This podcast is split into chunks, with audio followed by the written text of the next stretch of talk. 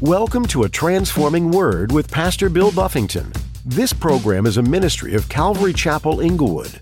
Today on A Transforming Word, receive Him, find fulfillment, find that satisfaction in a relationship with Him today. Again, in heaven, He says, Look, I'm, I'm going to take care of this. I'm going to give of the fountain of the water of life freely to him who thirsts. I want you to note that word freely. God never charges for what he offers. You don't have to pay for. You, you, can't buy what God is offering. God says, I offer it freely. It's, it's offered freely there and it's offered freely now. All those who will receive it can come and receive it from the Lord. Have you ever had an achy back, a stuffy nose, or any type of illness? Of course you have. We all have. What if I told you that on the other side of this earth, we get to look forward to never having to deal with any kind of illness again? In today's message, Pastor Bill is going to be talking about all things new new bodies, new places, new happiness. You see, when we accept Jesus Christ as our Lord and Savior, we are guaranteed a brand new heaven and earth that is given to us completely for free. Now, here's Pastor Bill in the book of Revelation, chapter 21, as he continues his message, All Things New. Another verse I'd like you to write down in Second Corinthians chapter 6, verse 17 and 18. And in this section, you know, Paul had been exhorting believers to, to watch who you fellowship with. Be careful who you're hooked up with. Earlier in the verses, he said, Don't be unequally yoked together with non believers. Be careful who you're, you're yoked up in fellowship with because that can impact your relationship with God. And he says his reason why in 2 Corinthians 6 17 and 18, he says, Therefore, come out from among them and be separate, says the Lord. Do not touch what is unclean, and I will receive you. I will be a father to you, and you will be my sons and daughters, says the Lord God Almighty. And this is something that encourages me, and I love this about the Lord. Everything that I'm reading in scripture is God saying, I want you, right? I want to be with you. I think sometimes the world gets the impression that God doesn't want us, that we're bad, that we mess up, that God wants to punish us. God wants people to go to hell. God wants people to be, He wants them to be penalized for their wrong. But as you read scripture, uh, you get a different impression. Amen? I get the impression when I read scripture that God is saying, No, I, I want you, right? I, I know you're flawed. I know you're messed up, but I want you. I know you have sin, but I want to forgive your sins and, and receive you to myself and come out from those relationships so you can be in one with me. You know, repent of those sins and be cleansed by me. God has said, Look, I want you. No questions. We are desired by the Lord. He doesn't desire that anybody be pushed away. He doesn't want anybody to be, he doesn't want anyone to be rejected. In order for you to be rejected by God, you got to reject him. Y'all know that? God doesn't turn anybody away that says, Lord, I want you. Romans 10 13, he says that all who call upon the name of the Lord shall be saved. All. Anybody that says, Lord, I want you, Jesus says, you can have. Anybody. So that means the door is open for all who will. Anybody who will come, they can come to the Lord. Moving on now, verse 4, it says, And God will wipe away every tear from their eyes. There shall be no more death, nor sorrow, nor crying. There shall be no more pain for the former things have passed away. And I think this is an amazing promise for us to look forward to for ourselves. Some of us might rejoice in these words for loved ones that have gone and they've gone before us to be with the Lord. A couple things God says He's going to wipe away every tear. Not that there are going to be tears in heaven, that we're going to be there crying. God says, look, there's not going to be any tears. I'm wiping all that away. You won't be sad in heaven. You're not going to be in heaven crying. He says, there's not going to be no more death. So I think one of the biggest challenges on earth is, is death. People die and it's painful. When people leave us, it's painful. We cry, we weep, we mourn. Even Jesus wept when Lazarus died. Even though Jesus knew he would be resurrected, he wept because death is painful. Death was never God's original intent, right? Death came as a result of sin. And so when people die, it's difficult, it's painful. But God says, eventually, when we get to this place, right? When we get to heaven, we get to be with the Lord. When all things have been made new, he says, death will never happen again. When we're with the Lord in heaven, we're never going to have a time again where someone's to be gone. No one, no one that you get to heaven with. You know, there to be no funerals in heaven. You're not to be like, hey, man, where, where, where, did, where, did, where did such and such go? You know, like there, there, it won't be, we'll never experience that pain, that sorrow, that difficulty again. There'll be no tears. There'll be no more death, nor sorrow, nor crying. There shall be no more pain. It says, for the former things have passed away. I think of those that are living with pain or what that, that are going through, you know, things in their body and they're going through pain and struggle and, and then they go be with the Lord and God says, no more pain. Never again. Never experience pain, hurt, discomfort, mourning, crying. All of those things are, are wiped away. These are part of the hope that we have. These are part of the, what we have to look forward to as believers. And I consider this, I, I realize that one of the schemes and tricks of the devil is, is sometimes for non believers, those that are not yet in relationship with the Lord, when they're overwhelmed with grief and sadness, and, there are people that in their overwhelmed state of grief and sadness consider taking their life, consider not wanting to be here. Here's the, I think, the devastating part of that, right? If, if they would just come to Christ, there's a hope that one day this, this will all be done and, and we will be in a place with no pain, no sorrow if Satan can trick a non-believer into taking their life, right? He's he's taking them from bad on earth to worse in eternity. And so I, I, I hate to see suicide. I hate to see people depressed to that point where they're considering that, particularly when they don't yet know the Lord. And there's that level of despair. And so one of the reasons why we want to be sharing Christ, you know, if you know people that struggle with that, uh, we want to pray for them. We want to share Christ with them. You want them to have the hope of heaven there's a hope that's available in God that's not available anywhere else. And we want we want to have it. We want other people to, to know this hope. Now, verse 5, it says, Then he who sat on the throne said, Behold, I make all things new. And he said to me, Write, for these words are faithful and true. And so here God made uh, he made all things new. This isn't a renovation of the old earth. Again, this is a brand new. He made this out of nothing. You know, when there's two different Hebrew words for create, and the one that you know God creates when it's something from nothing is bara. God is able to take nothing and just speak and make something amazing. That's what God is able to do. And so um, I'm encouraged that the, the new earth, we don't we don't know everything that it's going to be about. Some of it's a surprise because God hasn't given us all the details. We just know it's going to be new. Uh, we know he's been working on it for some time. Uh, we know the state of being when we're there. There will be no sorrow, no pain, no suffering. And I'm just going to presume that because God is the one making it, that it's going to be an amazing place. The last part after he says he makes all things new, he told John, write, for these words are faithful and true. And I wonder if he had to, I wonder if John was in such amazement that he had to tell John, write, hey, stop, you know, Oh, close your mouth. I don't know if John was standing with his mouth open, just saying, whoa, you know, but God said, hey, hey write that down. And that's, that's, what I'm telling you is good. You know, write it down. So God had to had to wake John up and say, hey, write, write this down because these words are faithful and true. Now, verse six, he says, and he said to me, it is done. And this is God speaking to John. He says, I am the Alpha and the Omega, the beginning and the end. I will give of the fountain of the water of life freely to him who thirsts. And so God is speaking here and he says, Look, it's done. It's done. I've, I've, I've, accomplished what I came to do. This is what God came to do. He came to save sinners. He came to restore us to relationship with himself. And as we as we're studying the book of Revelation, we're looking into the future. We're looking past the judgment of the great white throne into the new heavens and new earth that God said is done. I did it. I did what I came to do. There, there's no more, there, sin is in its place, Satan is in its place, there's eternal separation from all those things. And now I have those that are my people are with me. He says, It is, it is done. It is done. And then God said, Look, I'm the beginning and the end. I'm the Alpha and the Omega, the beginning and the end. And now he begins to make promises. He says, I will give of the fountain of the water of life freely to him who thirsts. And that's a huge statement because God knows that the thirst here is, is, is not thirsty for water, right? This is the same thirst that was spoken about in John 4. How many guys remember the woman at the well in John 4, right? There was a woman, Jesus is at the well, the disciples went to go get lunch. Jesus ends up alone at the well with this woman, and she comes to draw water in the middle of the day, which was strange because you would normally come early in the morning or late in the evening, but this woman came in the middle of the day because she was an outcast in her society because she was a loose woman. And so she shows up midday when the sun is hot. And Jesus looked at her and said, Hey, give me something to drink. And she said, Well, you know, first of all, what are you, being a Jew, doing talking to me? Because the Jews didn't talk to her type Samaritans, and men, Jewish men, would not have spoken to her at all in public. And Jesus is breaking all the cultural norms.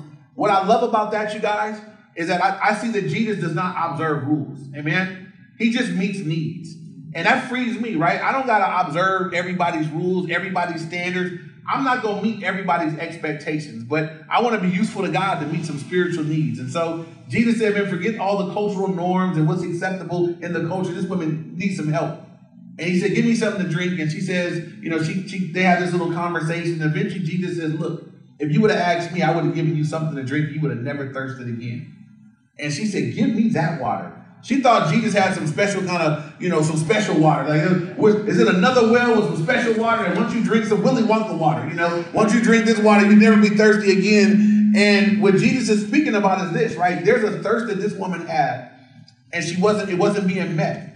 And Jesus saw her need. I love this about God. She was trying to fulfill a need in her life with men. Jesus said, You know what? Go get your husband. And she said, I don't have a husband. Jesus said, You're right. You've had five husbands. And the man that you're living with right now is not your husband.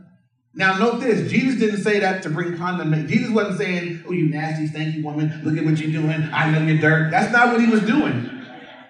He was pointing out to her, You're trying to get a need met, and it's, it's not, it's a fifth, five husbands. Still, it's not, you still don't have it. Now you got a guy now, it's still, still coming up dry. You, you need what I have. And he wasn't putting her down, he was trying to draw her in. He was saying, Look, you tried that enough times, and it's not working, is it? Would you, would you come here? I got something for you to drink. You will never thirst again. I, I want to meet that need in your life in a real way. You don't have to go find it in a man, you'll find it in me. That's what he's saying. And so as we're here, Jesus says, Look, you'll never thirst again. Anybody here, I will give you the fountain of life, the water of life, and you're going to freely drink, and you're never going to thirst. There's not going to be anybody in heaven saying, you know, I'm unfulfilled. I, need this. I want that. I'm thirsting for something. I'm, I'm, you know, empty. I'm look. That won't, that won't exist in heaven. We will be fulfilled. Our deepest needs will be met as we're there with the Lord. But I would say this maybe you're here today and you're listening. Maybe you're watching this today and you're listening. Maybe you're like that woman and you've been trying all these other wells and trying to get your needs met and trying to trying to be fulfilled and trying to be satisfied. And people can do it with relationships. We can do it with success, with jobs, with money, with things. And, and maybe you're at a point today where you realize none of those things have worked. Sometimes that's the best thing that can happen to you. Is that you can achieve what you thought would satisfy you, realize that it didn't, because now you're in a better place to look for when you can find soul satisfaction. And there's a there's a satisfaction and a and a quenching of thirst that's only going to come through a relationship with Christ.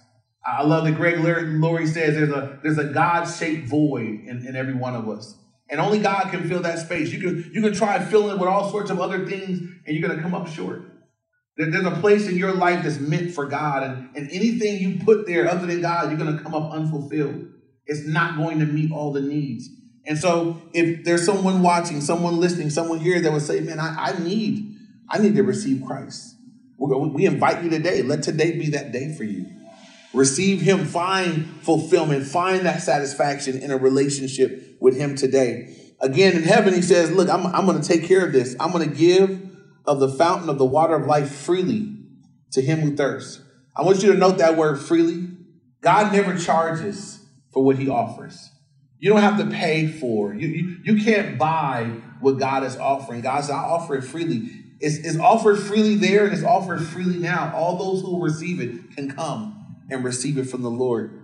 Verse 7, he says, He who overcomes shall inherit all things, and I will be his God, and he shall be my son. That could be sons or daughters. What does it mean to overcome? If you're a note taker, you can write down First John chapter 5, verse 5. First John chapter 5, verse 5. And and I, I, love this. What does it mean? How do I become an overcomer? Do I have to be strong? Do I have to be mighty? Do I got to beat up some demons? Do I got to have some spiritual wars and challenges? First John 5, 5 tells us what it is to be an overcomer. It says, Who is he who overcomes the world? But he who believes that Jesus is the Son of God. God says the way that you become an overcomer, the way that you're classified as overcomer is through again your faith in Jesus and your relationship with him. That's how we overcome. So uh, that encourages me, right? What if it said in order to be overcome, you got to have victory over all your sins? Anybody here got victory over all your sins? right? If you raise your hand, I'm gonna tell you you don't have victory over pride and lying because you don't, right? So nobody has victory over all their sins, right? So we still battling, we're still at war, we're still in the process of transformation. But he says, look, if you believe that Jesus is Lord, you're an overcomer. You're an overcomer because through Christ, Christ makes you and me what we can never be in our own strength. He causes us to be overcomers. Amen. And so the, the last thing here he takes us now from from all that God has done, all that God's making available to us and reminding us of. He says we're going to inherit all things if we overcome. And again, he says, "I'll be his God, and he will be my people." But then he says in verse eight there is a contrast, and I want everybody to look at verse eight with me. It says, "But." But is always a transitional word. So he says, "But the cowardly, unbelieving, abominable, murderers, sexually immoral, sorcerers, idolaters, and all liars shall have their part in the lake which burns with fire and brimstone, which is the second death. And so I want to I want to give this, right? Because while on the one end God is saying, look, you can be an overcomer through a relationship with Jesus. If you just believe in Jesus and He's God and you let Him be Lord of your life, you'll be an overcomer. You're going to be with me. I'm going to be with you. He says, but, because there's some people that don't choose this. There's some people that are electing to live a different kind of life right now. And God says, so you need to be aware, right? Whenever God gives us, you know, whenever God has given us prophecy about the future, it, we're being forewarned. God is letting us know this is what it's going to be like. And so he says, but the cowardly, right? There are some people that won't come to Christ because they're cowards. I've heard of people that they believe the gospel, but their family religion is a different religion. They're like, man, this, I don't want the drama that's going to come. I'm afraid of my family. I'm afraid of my dad. I'm afraid of what my mom will say. So they don't come to Christ. The cowardly, the unbelieving, right? Those that just, and, and when it says unbelieving here, it's not that you don't believe, it's that you won't receive it, right? There are people that have heard the gospel, they know it's true, but they won't receive it. They won't surrender to it. Anybody here known like you, you knew something was true, but you just didn't want to receive it? right? That there's some people that behave like that toward the gospel. I know in their heart of hearts, they know this is true, but they won't succumb. They won't yield. He says the unbelieving, the abominable, right? There are sins in the scripture that God says these things are an abomination to me. Those that are living in abominations, those that are they've taken things that are abomination to God, and they just lived it as a lifestyle. God says that they're, they're not going to be with me. It says murderers, those that are killing other people. So we're we watch that in our society. We watch people that are there are people that are literally murderers. They they're not one time, two times. They killing folks.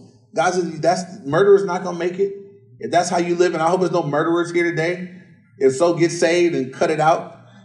Before I tell my God on you. so then it says the sexually immoral. We live in a sexually perverse society. There are things that are fine and okay in our society that are not okay with God. And so God said, those that have decided that they're going to do their own thing, you're going to live a sexually immoral life, you're going to just do that. God said, that's a, but you're not going to make it. Right? You're not going to live that as a lifestyle and then and then expect that you're going to have eternal life. Sorcerers, this can be used two ways, right? You know, some look at sorcerers and think of witchcraft immediately, but if you look it up in the, it's, it's the Greek word, the pharmakeia, which we see in Galatians, which where we get the word, you know, it, it speaks of illicit drugs. And so we live in a drug-ridden culture.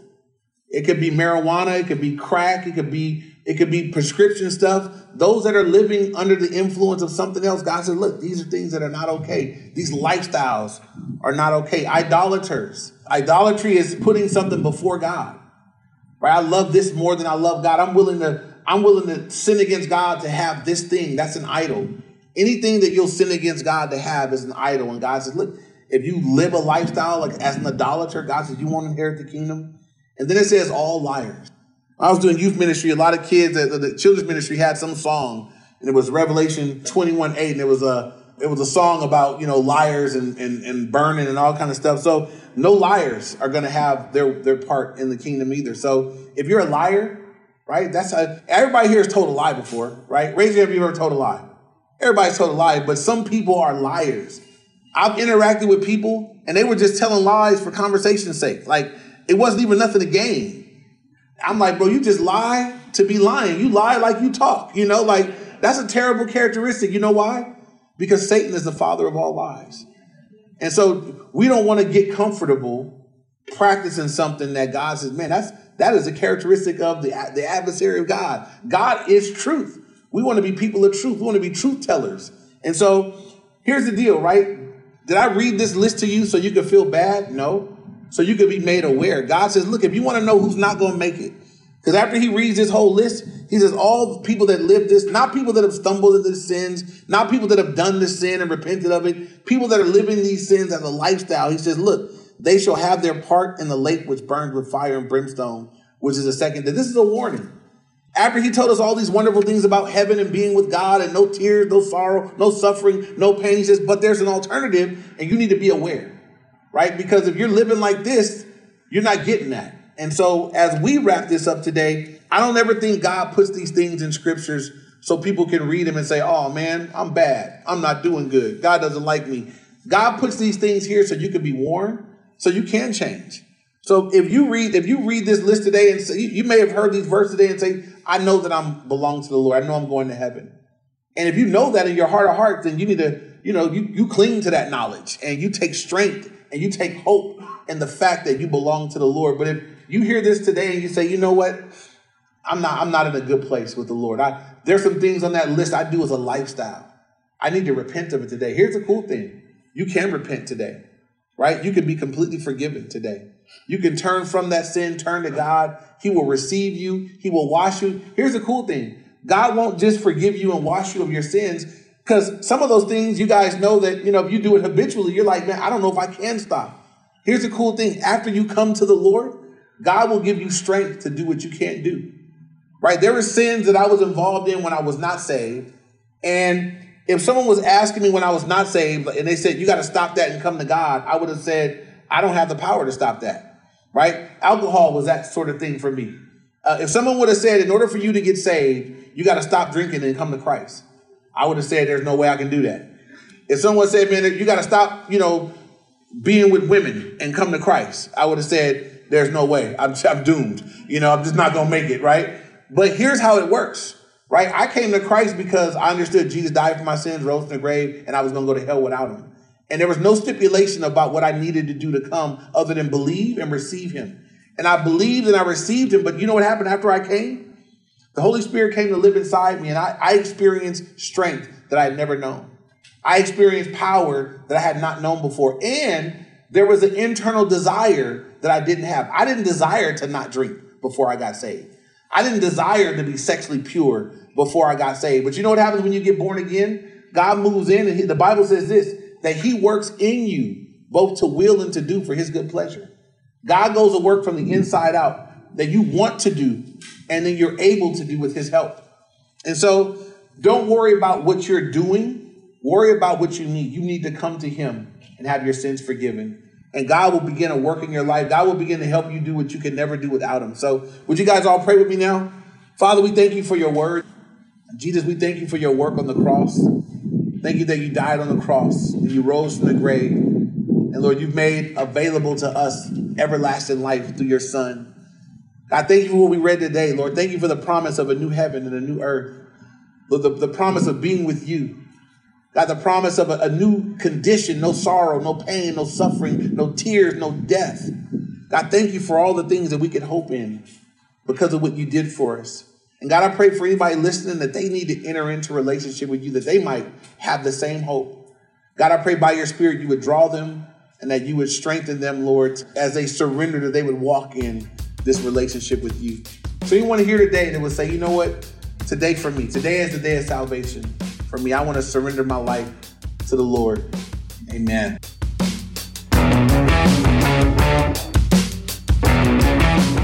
We're so glad you've joined us today here on A Transforming Word with Pastor Bill Buffington.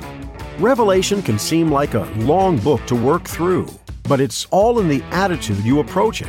If you look at it as something amazing and inspiring that God has gifted to you to understand Him better, it helps you see everything with a different lens. Revelation is cool. It's a mashup of all the best elements of a sci fi movie. But in reality, it will bring an amazing resolution to all that's wrong in the world. Isn't that what we all want? Look at the book of Revelation with appreciation of who God is and that He's the one in control. If you'd like to listen to more teachings in Revelation, go to calvaryinglewood.org. If you're wanting to connect with someone more personally about this ministry, go ahead and call or text us at 310 245 4811. We'd love to encourage you as you're seeking God for wisdom, insight, and understanding. So please pick up that phone and dial or text 310 245 4811.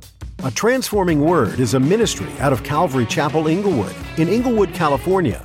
Our time with you today is about up, but we encourage you to keep reading and studying this fascinating final book of the Bible.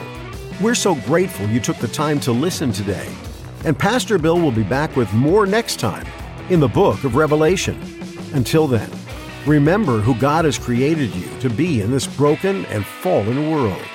Don't lose heart and stay connected to a transforming word.